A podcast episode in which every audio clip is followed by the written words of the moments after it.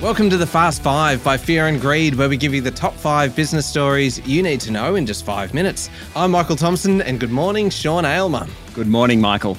Sean, five big stories to get through in five minutes. And story number one is a big one. The US suffered its second largest bank failure in history over the weekend. Silicon Valley Bank, which is a regional lender mostly to tech startups, collapsed, forcibly shut down, and now there's fears that it will actually trigger a run on banks around the world. Yes, so the US system has major players, Citigroup, JP Morgan, etc., and a bunch of regional banks. Silicon Valley Bank is one of the regionals, mostly lent to venture capitalists and tech startups. Last week, it said it had sold 21 billion US dollars in assets to shore up its balance sheet. That triggered panic with queues forming outside branches as people tried to get their money out. Over the weekend, it was shut down by regulators and taken over by the federal government. It adds to the malaise of the tech sector, which has shed thousands of jobs recently and follows the failure of crypto lender Silvergate Bank last week. The fear is that customers will start shifting money from these regional banks to the large lenders, causing a run on deposits for the smaller players. Rising interest rates and the promise of several more hikes in the US is triggering plenty of alarm among investors.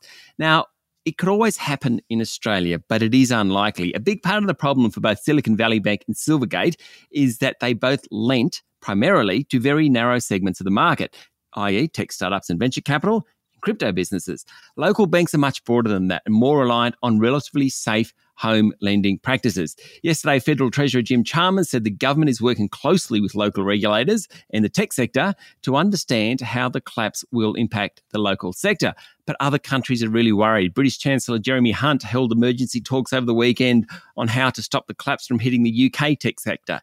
Some of the big Canadian banks are worried because they've bought some of these regional US banks recently. The last thing they need is a run on regional banks. Certainly, it will put the local ASX under pressure today. I'd imagine the bank stocks and the tech companies will struggle. Michael.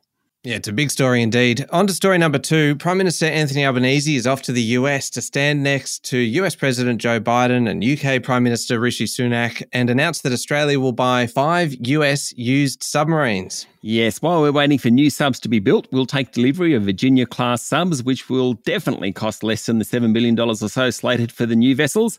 Yesterday, Albanese said the government will spend whatever it takes, and AUKUS architect, former Prime Minister Scott Morrison, said the defence budget will need to lift to 2.5% of GDP, which is almost another $9 billion a year. Meanwhile, US Congressman Joe Courtney, speaking on ABC radio, said Australia will receive high quality nuclear submarines under the AUKUS Pact, arguing America will will not be, and I quote, foisting off clunkers on good friends and allies. He said the US will need Australian workers to build new submarines and that the AUKUS deal will help Australia to develop its own skilled workforce needed to build boats. Sean, last week, story number three, we spoke of the demise of the coal companies performance wise relative to other ASX listed companies since late last year. The other darling sector of 2022, lithium stocks, are also finding the going tough. The benchmark price for the battery ingredient hit a one year low in China late last week, and the leading producers on the ASX tumbled. Pilbara Minerals fell 7% on Friday. It's down nearly 20% since late January. That's the latest peak for lithium stocks. IGO was off 7% late last week. It's down 17% since its January peak. Allkem fell 9%. It's off 15%. Speculative explorers also fell sharply. Bottom line here, Michael, is lower demand from China, which makes about 76% of the world's batteries. So, just like coal companies, lithium companies are really struggling at the moment.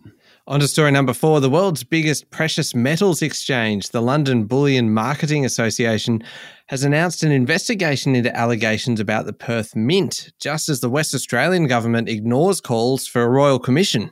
Really interesting, this one. The London Bullion Marketing Association has launched an incident review process into the WA taxpayer owned mint amid allegations it tried to cover up the sale of less than pure gold to the Shanghai Gold Exchange and only stopped the practice after its biggest customer complained. Adverse findings under the incident review process means that the mint could be struck off the LBMA's good delivery list. You don't want that. The Mint is already under investigation by Australia's financial crimes regulator in relation to compliance concerns under Anti Money Laundering and Counter Terrorism Financing Act. WA Premier Mark McGowan last week said he had no knowledge of so called gold doping at the Mint. We're going to hear more about this one. And finally, Sean, story number five, a big story coming out of the UK. Quite the row over the suspension of the BBC's highest paid commentator, Gary Lineker, after he criticised the government's migration policy. Presenters have mutinied in support of Lineker, and the BBC was forced to axe most of its sports coverage on Saturday. Now, earlier, the BBC sought to defend its impartiality by taking Lineker off the air due to his comments on social media. Lineker is a former England soccer captain and the anchor of the football highlights program Match of the Day. He is big news over there. Critics of Lineker's suspension say the BBC bowed to government pressure, leading to a furious debate about the impartiality of the national broadcaster. Oh, sounds very familiar. According to the Financial Times, BBC Director General Tim Davies said he had no intention of resigning over the matter. Okay, there we go. The top five business stories in five minutes. Thank you, Sean.